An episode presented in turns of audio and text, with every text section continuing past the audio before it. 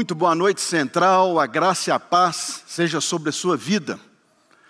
Que maravilha termos a oportunidade de, nessa noite, compartilharmos a palavra de Deus.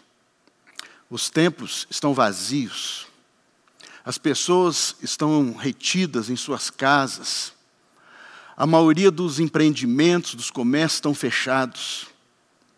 Pode a igreja, o prédio, ser fechado, mas jamais, jamais impedirão aos cristãos de orar. Por isso, nessa noite, eu não sei qual é a sua necessidade, eu não sei qual tem sido o seu clamor diante do Senhor. São tantos, são tantas necessidades em dias como os que enfrentamos nessa segunda quinzena de, de março de 2021. Mas uma coisa é certa: o tempo passa, as coisas passam, essa enfermidade passará, mas a palavra de Deus, ela permanecerá. Nós, nesses cultos mais de Deus, temos ministrado em cima do livro que o apóstolo Paulo escreve à igreja em Éfeso, a carta de Paulo aos Efésios. Nós já tivemos o capítulo primeiro, na nossa primeiro, primeiro, primeira quinta da série. Na semana passada, o capítulo 2. E hoje nós vamos ministrar, nós vamos meditar expositivamente em cima de Efésios capítulo 3. Mas antes, oremos ao Senhor. Deus, muito obrigado a Deus pelo dom da vida. Eu não posso deixar, Deus, de passar um momento como esse em deixar de orar, interceder e clamar ao Senhor por tantos que sofrem. Por tantos, ó Deus, que sofrem, ou seja, por enfermidade, ou seja, pelas limitações que, que o Brasil tem passado, que as cidades têm passado. Ó Deus, como o Senhor, ó Deus, pode ministrar e mudar os nossos corações, porque quando nós oramos, nós não mudamos o coração de Deus, nós mudamos os nossos corações em tempos como esse, Deus. Pedimos do Senhor que o Senhor nos fortaleça. Deus, eu clamo pela vida de tantos irmãos da nossa igreja que têm, oh Deus, que estão internados. Me lembro do Carlinhos, me lembro daqueles que vão fazer cirurgia, me lembro, ó Deus, do meu querido e amado vizinho Caio, ó Deus, Vandre e toda a sua família, Deus, que estão contaminados com esse vírus da Covid-19, mas nós cremos, ó Deus, que cada um desses amados, desses queridos, possam receber nessa noite o conforto do Senhor, possam receber do Senhor a força que vem do Senhor. A tua palavra diz, Deus, que do Senhor provém força e poder. Então nós clamamos, ó Deus, que a sua força, o seu poder, venha sobre a sua igreja, Deus. Não só sobre o nosso Brasil, não só sobre a América Latina, mas sobre todas as nações da terra. Deus, nós cristãos somos o povo mais perseguido na face da terra há, há centenas de anos. Há mais de dois mil anos que tentam acabar com cristãos. Nós já enfrentemos, ó Deus, tantos adversários, muito mais poderosos do que estão hoje. Nós já, Deus, cristãos foram partidos ao meio. Cristãos, ó Deus, foram jogados às feras. Cristãos, ó Deus, foram queimados vivos. Deus, mas nós permanecemos firmes. Ó Deus, porque nós sabemos e temos, ó Deus, a, a plena, o pleno conhecimento de que a verdade que o Senhor Jesus, Ele vai voltar. Nós temos visto, ó Deus, essa pavimentação, ó Deus, da volta do anticristo nos dias como esse. Os sinais são claros. Por isso, ó Deus, o Senhor comissionou essa igreja de pregar um evangelho genuíno. E eu creio, Deus, que essa palavra de hoje, que esse texto que vamos ler, ó Deus, vão transformar vidas vão curar enfermos, vão trazer libertação aos cativos e aos oprimidos e cativos do diabo. Por isso, Deus, recebe a nossa oração, cada uma das pessoas que estão conectadas conosco online neste momento. O Senhor é um Deus onipresente, um Deus onipotente, um Deus onisciente. Que o Senhor possa visitar cada um que crê no nome do Senhor. É a nossa oração, em nome de Jesus. Amém. Carta do apóstolo Paulo à igreja em Éfeso, no capítulo 3. Eu vou ler na nova versão internacional que diz assim: Por essa razão, eu, Paulo, prisioneiro de Cristo Jesus, por amor de vocês, gentios, certamente vocês ouviram falar da responsabilidade imposta a mim em favor de vocês pela graça de Deus. Isto é, o mistério que me foi dado a conhecer por revelação. Meu Deus, que mistério é esse?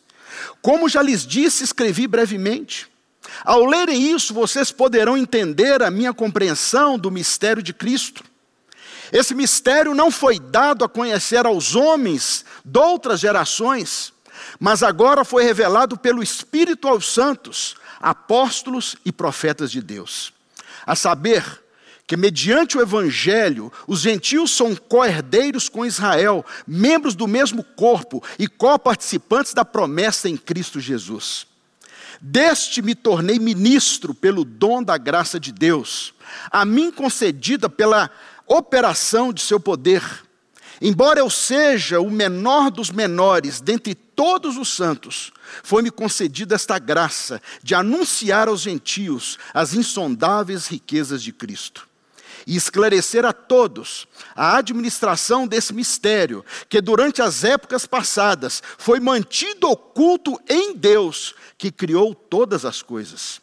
A intenção dessa graça era que agora, mediante a igreja, a multiforme sabedoria de Deus se tornasse conhecida dos poderes e autoridades nas regiões celestiais de acordo com seu eterno plano que ele realizou em Cristo Jesus, nosso Senhor, por intermédio de que temos livre acesso a Deus, em confiança pela fé nele. Portanto, peço-lhes que não desanimem por causa das minhas tribulações. Não desanime por causa das tribulações. Em seu favor, pois elas são uma glória para vocês. Por essa razão, ajoelho-me diante do Pai do qual recebe o nome toda a família nos céus e na terra. Oro para que, com as suas gloriosas riquezas, ele os fortaleça no íntimo do seu ser com poder, por meio do seu espírito, para que Cristo habite em seus corações, mediante a fé. E oro para que vocês, arraigados e alicerçados em amor, possam, juntamente com todos os santos, compreender a largura, o comprimento, a altura e a profundidade. E conhecer o amor de Cristo que excede todo conhecimento, para que vocês sejam cheios de toda a plenitude de Deus. Aquele que é capaz de fazer infinitamente mais de tudo aquilo que pedimos ou pensamos, de acordo com seu poder que opera, que atua em nós. A Ele seja a glória na igreja e em Cristo Jesus por todas as gerações, para todo sempre. Amém. Irmãos, eu acho impressionante como o Espírito de Deus leva uma pessoa como esse apóstolo Paulo a escrever uma carta tão poderosa como essa. Isso nos faz pensar que até meditar, e quando a gente lê um texto como esse nos dias de hoje, parece que Paulo escreveu para a igreja hoje. Paulo, irmão, aquele que estivera preso na Cesareia por dois anos. Depois ele foi conduzido, ele veio, ele veio de navio para Roma, sofreu um naufrágio, foi picado de cobra, se amotinaram, quiseram matá-lo, e ele chega a Roma. E a Bíblia fala que ele, ele permanece preso por um período de dois anos. Queridos, eles podem fechar a igreja, eles podem tentar amordaçar a igreja, pode nos proibir de sair, pode, pode nos proibir de ir ao supermercado, até o absurdo de, de completar os, o nosso tanque com combustível. Paulo ele não podia ir na sinagoga, não podia compartilhar o, evangelho nas igrejas, ele não podia ir e vir, não podia comprar o que quisesse. Ele era prisioneiro em sua própria casa. Mas ninguém, ninguém impedia a esse homem de orar. Ninguém impede a igreja de orar. Nós estamos no meio de uma campanha de 21 dias de jejum e de oração. Nós temos orado aqui nesse prédio todos os dias, segunda a sexta, de seis a sete da manhã. Não podemos cultuar, não podemos nos reunir, celebrar, mas ninguém pede a igreja de orar. Alguma semelhança do que temos vivido agora na segunda quinzena de março de 2021? Atos capítulo 28, verso 31, que diz que pregando o reino de Deus e com toda intrepidez e sem impedimento algum ensinava as coisas referentes ao Senhor Jesus Cristo. Irmãos, no princípio, quando o Senhor Jesus veio a essa terra em carne, ele escolheu doze discípulos. Os discípulos eram judeus, mas Paulo fala justamente depois da sua terceira viagem missionária, de uma revelação incrível. Essa revelação era que não só os judeus, mas o reino de Deus veio também para os gentios. Ou seja, a glória de Deus se manifestou através do povo judeu, mas ele era acessível, disponível para todas as nações da terra. O Senhor se revela através dos israelitas, mas veio para todos os povos. O mistério que Paulo fala se consiste em afirmar que nenhum texto do Antigo Testamento foi anunciado a criação desse mistério. E que mistério é esse? Essa revelação veio a Paulo pelo Espírito de Deus e jamais foi anunciado no período da antiga aliança por nenhum outro dos profetas. Para os judeus, isso era inaceitável, eles criam que era um povo especial, eles conheciam a lei. Evangelho do nosso Senhor Jesus Cristo, segundo a narrativa de Lucas, no capítulo 18, verso 11, diz: O fariseu em pé orava íntimo. Deus, eu te agradeço porque não sou como os outros homens, ladrões, corruptos, adúlteros, nem mesmo como este publicano. Jejuo duas vezes por semana e dou o dízimo de tudo que ganho. De repente, Paulo re recebe de Deus o mistério que é a própria igreja. A igreja que é a esperança do mundo. A igreja que é o testemunho do reino de Deus. Né? Mateus capítulo 24, verso 14, fala de, de pregar o evangelho do reino, da igreja como testemunha. A igreja, além de testemunho do reino de Deus, ela é um instrumento de Deus. Mateus capítulo 10, verso 8. Porque a igreja, Deus usa a igreja para curar, para ressuscitar, para, para libertar os cativos. A igreja é o guardião do reino de Deus. evangelista Mateus, capítulo 16, verso 19, registra que o que nós ligarmos na terra será ligado no céu, o que desligarmos na terra será desligado no céu. Tudo isso ia de encontro, ia contra os religiosos da época, e por incrível que pareça, contra os de hoje também. Paulo diz que através da igreja que a multiforme sabedoria de Deus se tornaria conhecida dos principados e potestades nos lugares celestiais. Irmãos, queridos que nos veem, que nos ouvem, a igreja é a única resposta para a humanidade. Eu vou repetir. A igreja é a única resposta para a humanidade. Há dois mil anos tentam destruir a igreja. Há dois mil anos tentam parar a igreja. Há dois mil anos que o cristão é o povo mais perseguido, assassinado na face da terra. Quanta perversidade a gente vê nas Escrituras e vê nos dias de hoje que cometem contra os cristãos.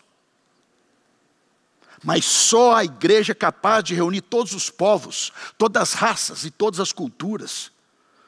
Irmãos, no mundo espiritual, tanto anjos como seres espirituais do mal contemplam a vida gloriosa do Senhor.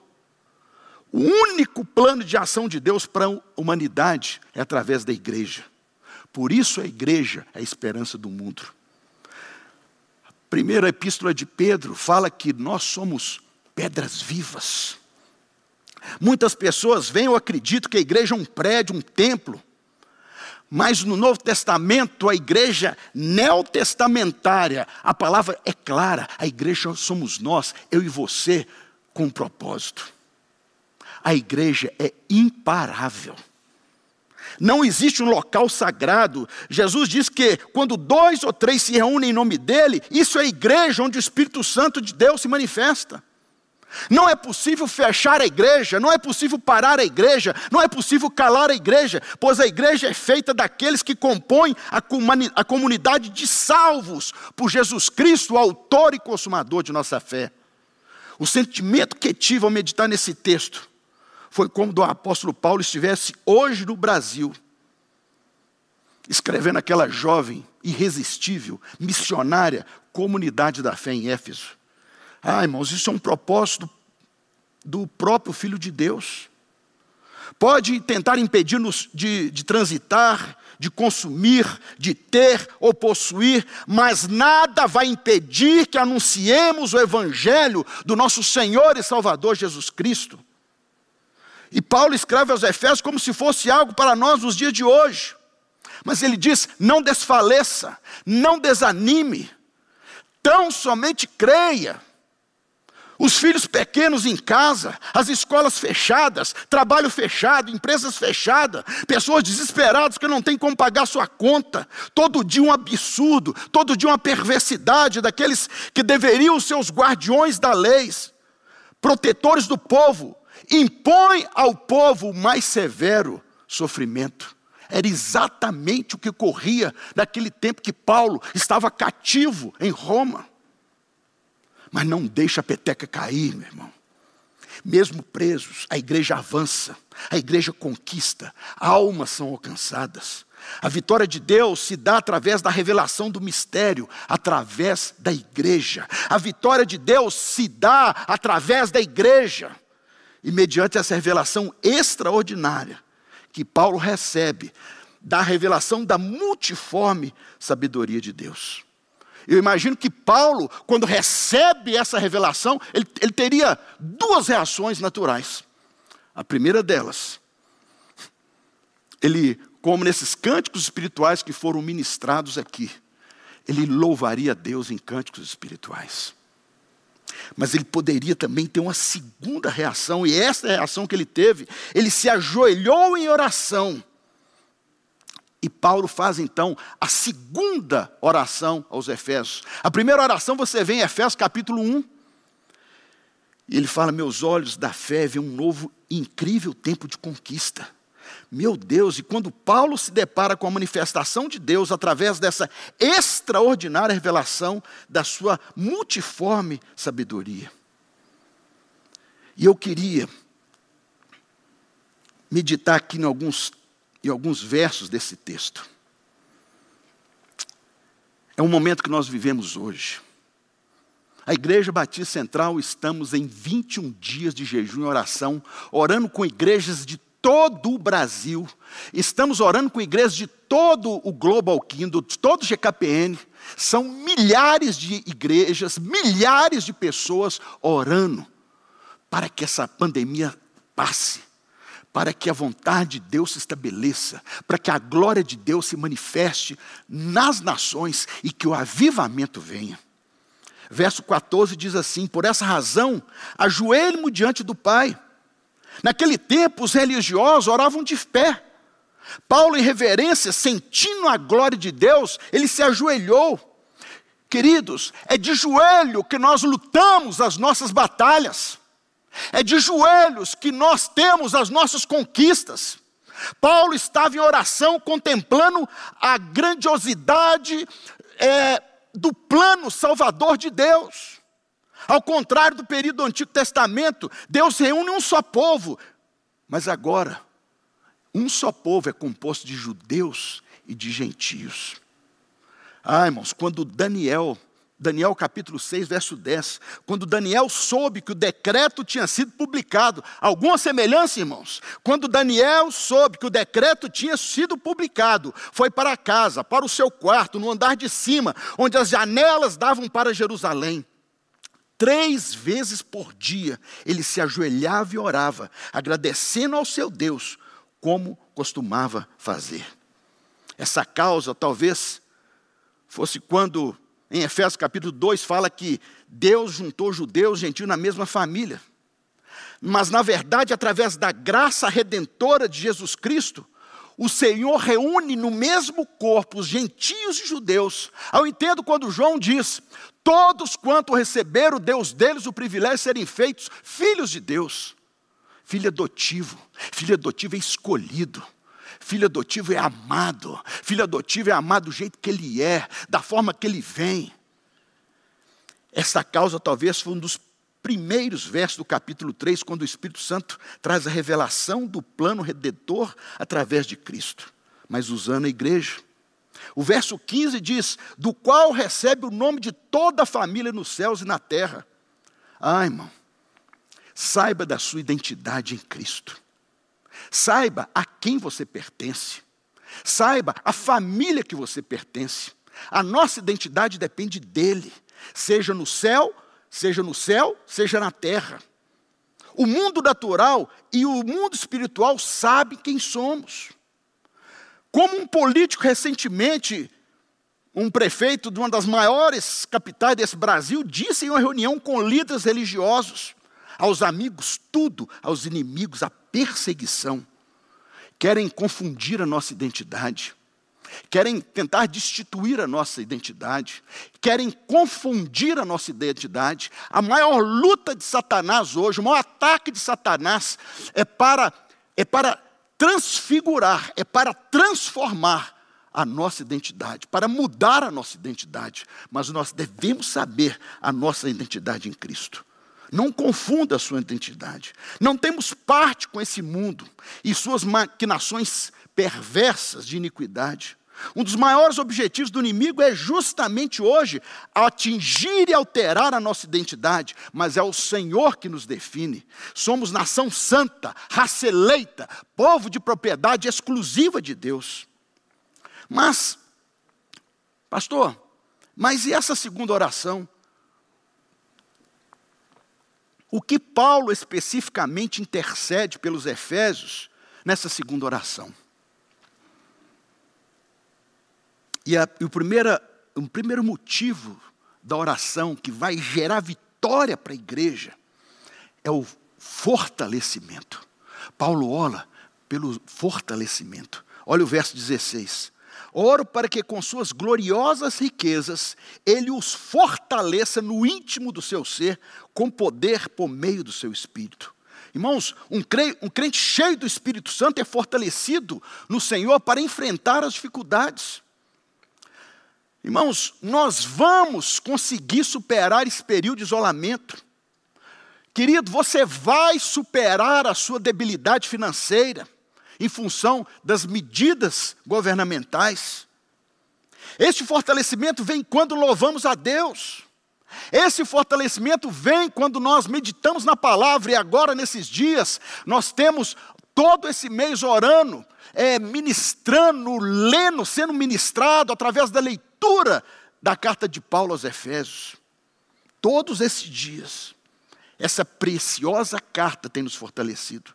Estou falando profeticamente nessa noite, que foi ministrado aos Efésios, e através da Sua palavra o Senhor nos traz nessa noite avivamento. O homem avivado faz coisas extraordinárias. Quando pessoas estão sofrendo por enfermidade, por crise financeira, crise de identidade, doenças, doenças de relacionamento, por isso precisamos ser fortalecidos. Ezequiel capítulo 37, a palavra profética foi liberada para gerar vida e fortalecimento. De um amontoado de ossos secos foi gerado um exército poderoso. Ah, irmãos, Paulo está pedindo que tudo que o Senhor tem e é seja manifesto na vida daquelas pessoas como resposta à sua oração. Precisamos desse fortalecimento, pois nossa luta não é contra a carne nem contra o sangue. A nossa luta é contra os principados e potestades, contra as forças espirituais do mal das religiões celestiais. Paulo vai falar isso no capítulo 6 desse livro. Precisamos ser fortalecidos para viver uma vida santa, para pregar o Evangelho, para abençoarmos as nações. A segundo, o segundo clamor do apóstolo Paulo, a gente vê aqui no verso 17, fala de intimidade.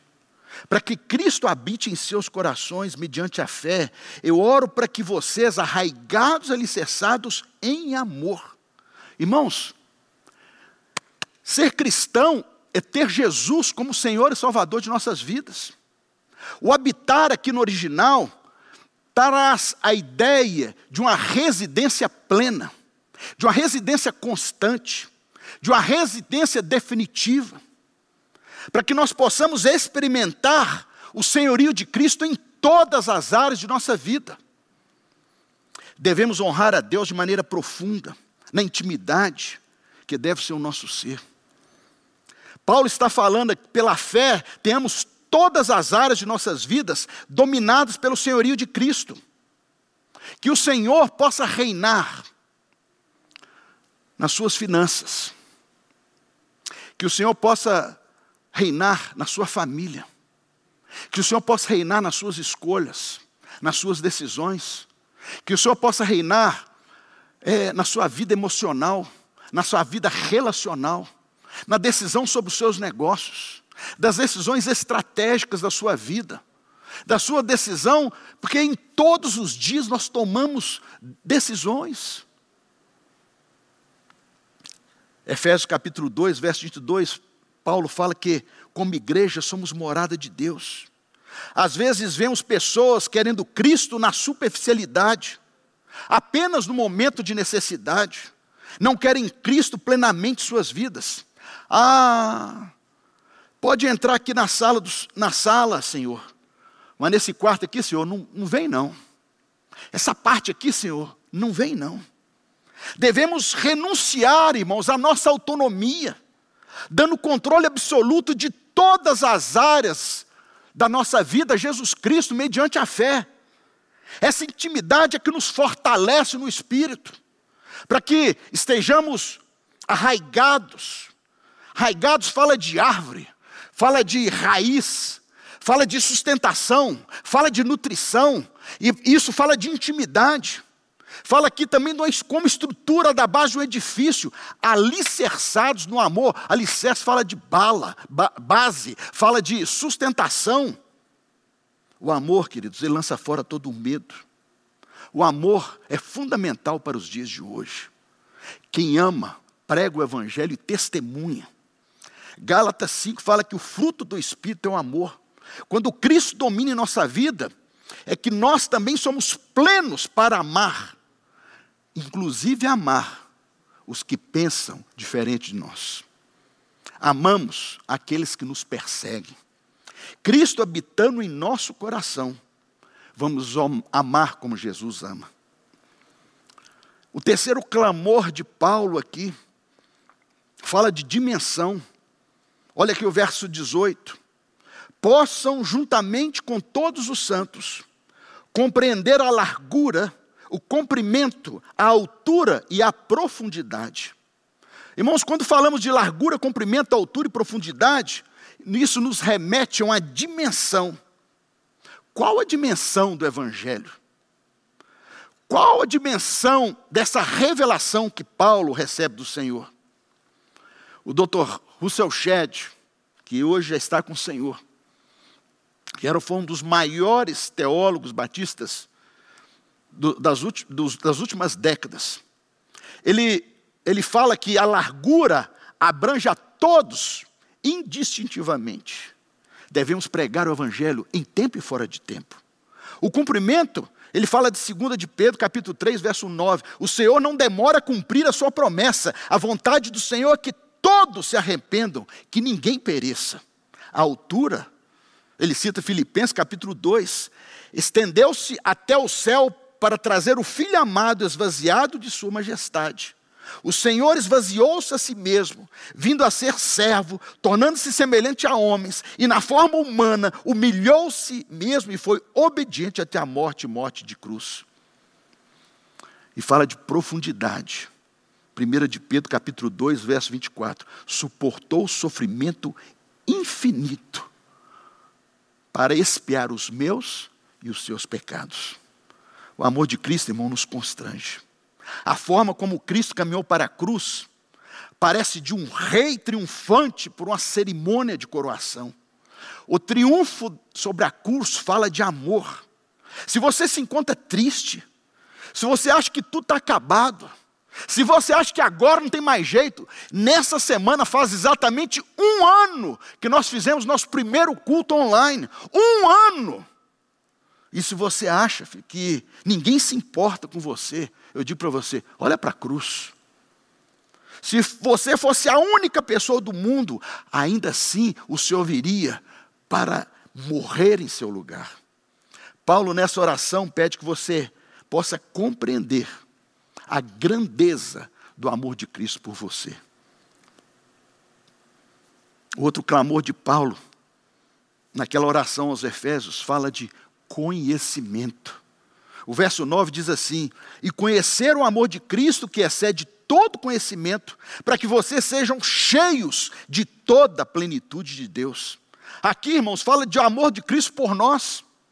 Vemos claramente o foco da oração do apóstolo Paulo, recebendo a revelação ao seu tempo. A fé exercida, ela tem uma realidade. Paulo deseja na sua oração que nós tenhamos a noção da grandeza que se apresenta em termos da nossa fé em Jesus Cristo. Impressionante, irmãos, impressionante a ousadia de Paulo nessa oração. A visão de Paulo é uma visão do extraordinário, para que nós, como igreja, possamos ter o conhecimento desse amor que suportou na cruz tudo, para que fôssemos perdoados pelos nossos pecados. No original do grego, esse conhecimento dá uma ideia de experiência. Que experimentemos esse amor que nos constrange, que excede a todo e qualquer entendimento. A ideia desse texto é deste anseio que Paulo tem pela igreja, que, essa, que a igreja experimente o amor de Deus. Paulo fala de uma experiência extraordinária. E é por isso, irmãos, que de Gênesis a Apocalipse a gente vê relatos, histórias, testemunhos de homens e mulheres que experimentaram o amor e o poder de Deus.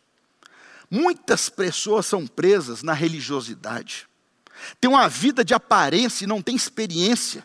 Sem experiência, conhece a Deus de ouvir falar. Quantas pessoas têm tido experiências com Deus na leitura da palavra, gente? Quantas experiências. Por outro lado, tem pessoas que não conhecem a Deus, vão até alguns cultos no domingo, mas estão tão rasos que estão presos à aparência, estão presos a regras, estão presos a costumes, mas sem experiência. Eu já ouvi coisas como, já vi gente criticando pastor que estava de calça jeans, já vi gente falar que pastor não tem unção se tiver sem terno. Ou já vi falar que pastor não pode usar boné, orar de boné. Ou a pastora não pode ter cabelo curto. Por isso, Paulo ora aos Efésios para que conheça o amor de Cristo que excede a todo e qualquer entendimento. O mundo não conhece esse amor, mas Paulo conhece. E Paulo ainda continua para que sejamos tomados de toda a plenitude de Deus. É algo tão grande, é algo tão extraordinário, é a plenitude de Cristo. Que o Senhor, na sua infinita misericórdia, venha habitar em nós de maneira plena. Deus habitando em nós, Deus habitando plenamente em nós, nos traz unidade, amor, santidade e será vista semana que vem no capítulo 4. O outro clamor de Paulo, ele clama para que a igreja, aqueles irmãos em Éfeso, recebam poder. Olha dos versos 20 a 21. Aquele que é capaz de fazer infinitamente mais de tudo aquilo que pedimos ou pensamos, de acordo com seu poder que atua em nós. A Ele seja a glória na igreja em Cristo Jesus, por todas as gerações, para todo sempre. Amém. Ah, irmãos, esse tempo, de, esse tempo de, do apóstolo Paulo, foi Nero o imperador. Foi Nero que pôs fogo em Roma. E alguns historiadores dizem que, que Nero pôs fogo em 14 bairros ali de Roma e culpou a Paulo. Tanto que Paulo ele foi preso pela segunda vez.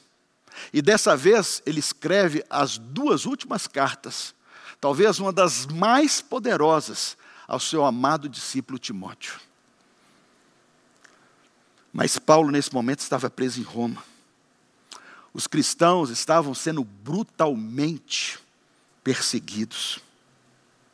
Os cristãos foram jogados às arenas para leões comerem as pessoas vivas para espetáculo dos ímpios. Nos dias de hoje, eu nunca vi tanta alimentação da cristofobia. Apesar do momento que Paulo estava vivendo, ele traz um dos momentos mais maravilhosos de sua carta aos Efésios. E é interessante porque essa carta ela não se restringiu aos Efésios, ela foi lida em todas as províncias da Ásia. E ele diz: aquele que é poderoso, meu Deus, nós somos a igreja. Não existe fé cristã fora da igreja no Novo Testamento. E, infelizmente, tem muitas pessoas que hoje acham que ela, elas próprias se bastam. Muitas pessoas não têm ideia de pertencimento, não têm ideia do corpo de Cristo. Mas o poder do Evangelho que opera em nós, quantas vidas têm sido transformadas e restauradas. O poder de Evangelho tem se manifestado na sua vida. Paulo viveu três anos na cidade de Éfeso. Ele escreve essa igreja que ele amava essa igreja. E os três anos que ele, que ele permanece em Éfeso, Éfeso era o centro da feitiçaria, da magia negra de toda a Ásia. Éfeso era uma, era uma, era uma cidade que tinha um grande templo e que, segundo os registros antigos, era uma das maravilhas do mundo antigo, o grande templo de Diana dos Efésios. E Paulo chega, ele prega o evangelho, e ao pregar o evangelho, aquela cidade é transformada, aquela cidade é impactada. E ali, nesse momento, mesmo sob cadeias, ele escreve aquela amada igreja. De centro de idolatria, virou uma base missionária. Igrejas foram geradas a partir de Éfeso. Hierápolis, Colossos, Laodiceia, Filadélfia, Tiatira, Esmina, Pérgamo.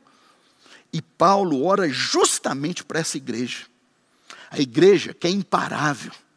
Não é possível fechar a igreja, porque a igreja somos nós. Porque nós pode nos colocar em cadeias, podem nos colocar grilhões, podem fechar as nossas bocas, podem colocar mordaças, mas nós podemos orar em espírito e Paulo estava justamente de joelhos, orando aos Efésios, orando para aqueles irmãos. Ah, irmãos, cada um tinha seus problemas, cada um tinha suas lutas, suas dificuldades, mas de repente Deus usa um vaso, de repente Deus usa um ímpio.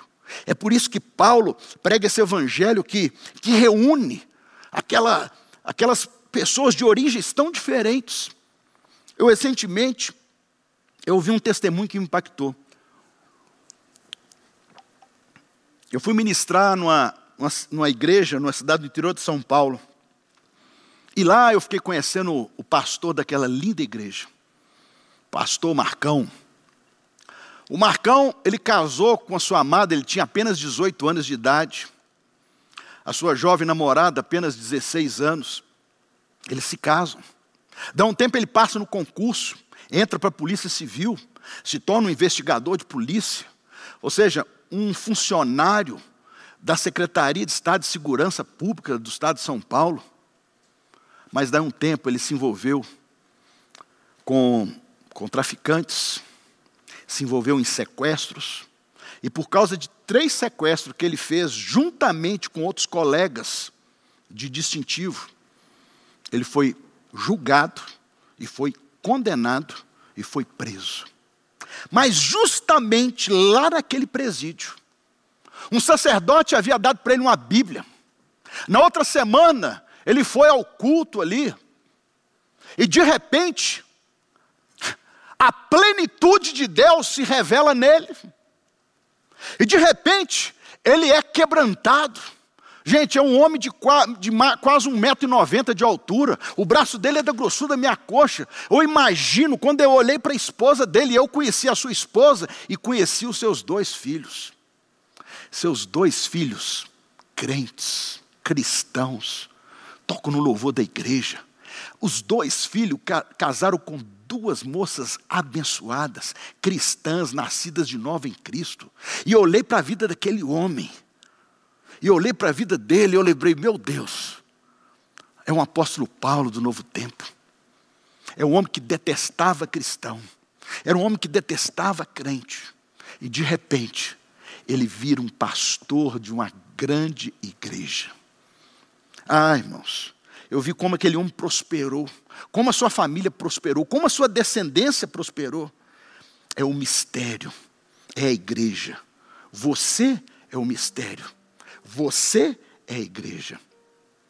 E Deus fez você para ser vitorioso. Ah, queridos, eu sei que os dias são maus. E Paulo fala sobre os dias maus. Nos seus no seu sexto capítulo dessa carta, ele fala que nós vamos estudar isso daqui a duas semanas. Ele fala que nós devemos nos revestir de toda a armadura de Deus para que possamos resistir no mau dia. E é interessante porque o Antigo Testamento, justamente de um homem chamado Salomão, que escreveu três livros: o livro de Cantares, o Cântico dos Cânticos, quando ele era jovem, apaixonado, vigoroso. E depois o tempo se passa, ele escreve o livro de Provérbios. O homem que tinha muitas mulheres, ele diz: o homem não deve ter muitas mulheres. E de repente ele escreve o seu terceiro livro, um livro poderoso, um livro que abalaria as estruturas do inferno. E nos seus doze capítulos desse livro, o livro de Eclesiastes, no capítulo 12, no verso 1, ele diz: Lembra-te do teu Criador, antes que venham os maus dias, e não tenha neles prazer. Parece que os dias maus chegaram, filho. mas Deus nos preparou para esse tempo. Nós somos a igreja gloriosa do Senhor. Nós estamos aqui para te abraçar. Nós estamos aqui para orar por você. Nós estamos aqui para ministrar na sua vida, assim como Paulo de joelhos orou para aquela igreja em Éfeso e recebeu de Deus uma revelação tão, tão extraordinária. Aquela revelação, aquele mistério que é a igreja do Senhor.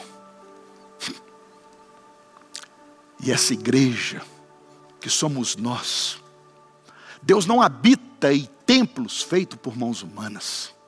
O próprio apóstolo Paulo falou, ele disse: Não sabeis que o vosso corpo é morada do Espírito Santo? Ah, querido, somos milhares orando, somos milhares intercedendo, e nós cremos, nós temos a plena convicção que o nosso Deus, Ele é poderoso para fazer infinitamente mais de tudo aquilo que pensamos ou pedimos, conforme o poder dele que opera em nós, apesar de nós. Por isso, eu quero que a, a esperança de Deus tome a sua vida aqui nessa noite, filho. Você que está achando agora é o fim. Você que está dizendo, pastor, mas agora não tem jeito. As minhas lojas eu pago um altíssimo aluguel, elas estão fechadas. Pastor, eu não tenho jeito, eu agora fui definitivamente é, dispensado do meu trabalho. Deixa eu te falar: o nosso Deus é dono de todo ouro e de toda prata, o nosso Deus é fiel e nenhuma de suas promessas deixarão de ser cumpridas.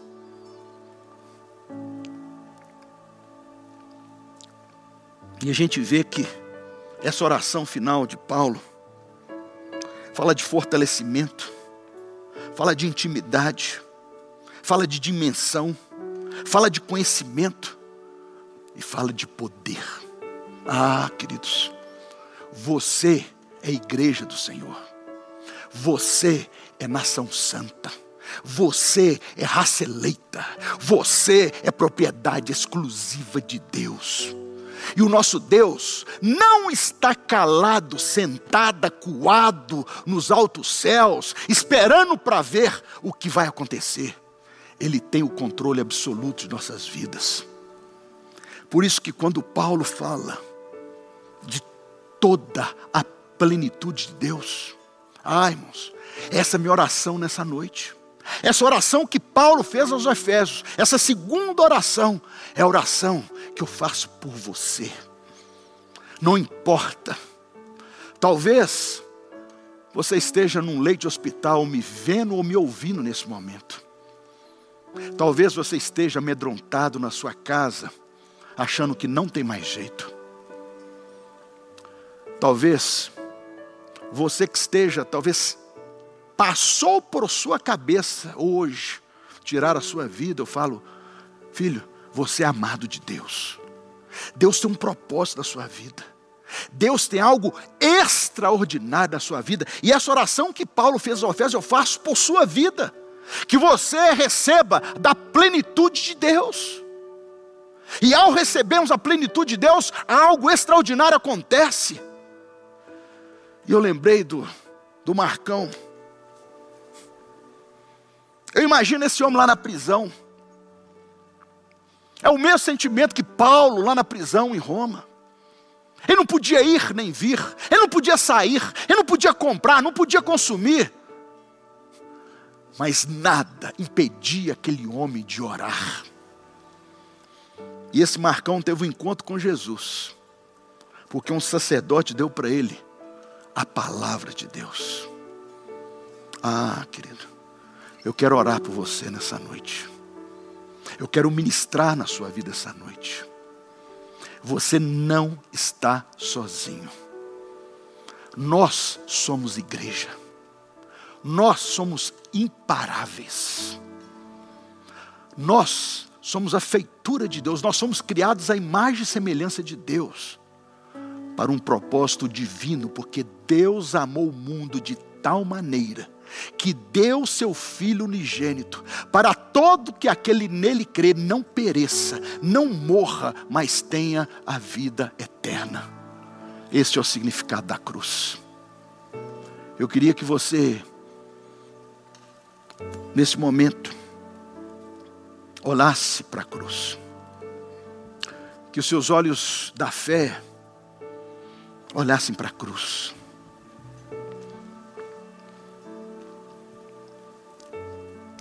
Deus, em nome de Jesus Cristo,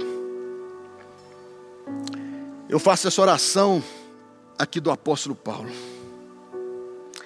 Ah, Deus, para que cada um que esteja me ouvindo e vendo nessa noite, possa conhecer esse amor de Cristo que excede a todo e qualquer entendimento. Ah, irmãos, que cada um desses amados possam compreender a largura, o comprimento, a altura e a profundidade. Ah, Deus, eu oro, Senhor, para que as suas gloriosas riquezas, que elas possam fortalecer cada um desses amados.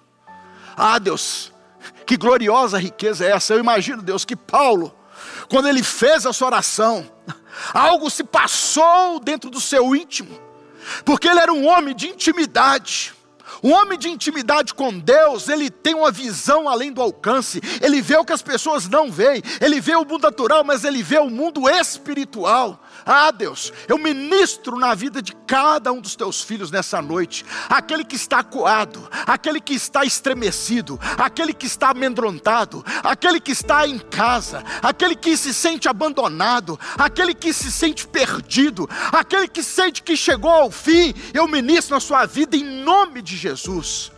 Vai passar. A crise vai passar. Essa perseguição terrível sobre a igreja vai passar. Ah, podem nos dar as feras, podem nos crucificar, podem partir nossos corpos ao meio, podem nos dar por diversões de ímpios, mas isso não vai parar a igreja do Senhor. Não adianta fechar prédios, não adianta nos reter de ir e de vir. Ah, Deus, o Senhor, o teu Santo Espírito, aquele que intercede por nós com gemidos inexprimíveis, que só possa visitar cada um desses amados, cada um desses queridos nessa noite, e recebam tudo isso que Paulo ministrou para a igreja em Éfeso. Ó oh Deus, que seja recebido por cada um dos queridos. Ah, Deus, traz força. Ah, Deus, traz poder. Ah, Deus, traz conhecimento dessa dimensão. Traga, Deus, o fortalecimento. É, Deus aqueles corpos combalidos por essa enfermidade, recebam a restauração do Senhor. Deus, eu oro em nome de Jesus, ó oh Deus, por cada um que os seus, os seus pulmões estejam tomados por esse vírus infernal, na autoridade do nome de Jesus, eu ordeno: pulmões sejam restaurados, células sejam restauradas, ó oh Deus, que seja cessado toda a propagação desse vírus, ó oh Deus, todo o crescimento, toda a multiplicação desse vírus, na autoridade do nome de Jesus, e profetizamos que essa pandemia cesse, que essa pandemia acabe, e que o Senhor nos dá a vitória. Eu creio, Deus, porque isso a tua palavra diz: mil cairão ao nosso lado, dez mil à nossa direita, e nós não seremos atingidos, porque a tua vara e teu caçado, seu cajado nos consolam. Ah, Senhor, eu creio na palavra que diz: se por um caminho vierem contra nós, por sete sairão de nossa presença, porque o Senhor é poderoso para fazer infinitamente mais tudo aquilo que pedimos ou pensamos, conforme o poder do Senhor que opera em nós. Ah, Deus, essa é minha oração.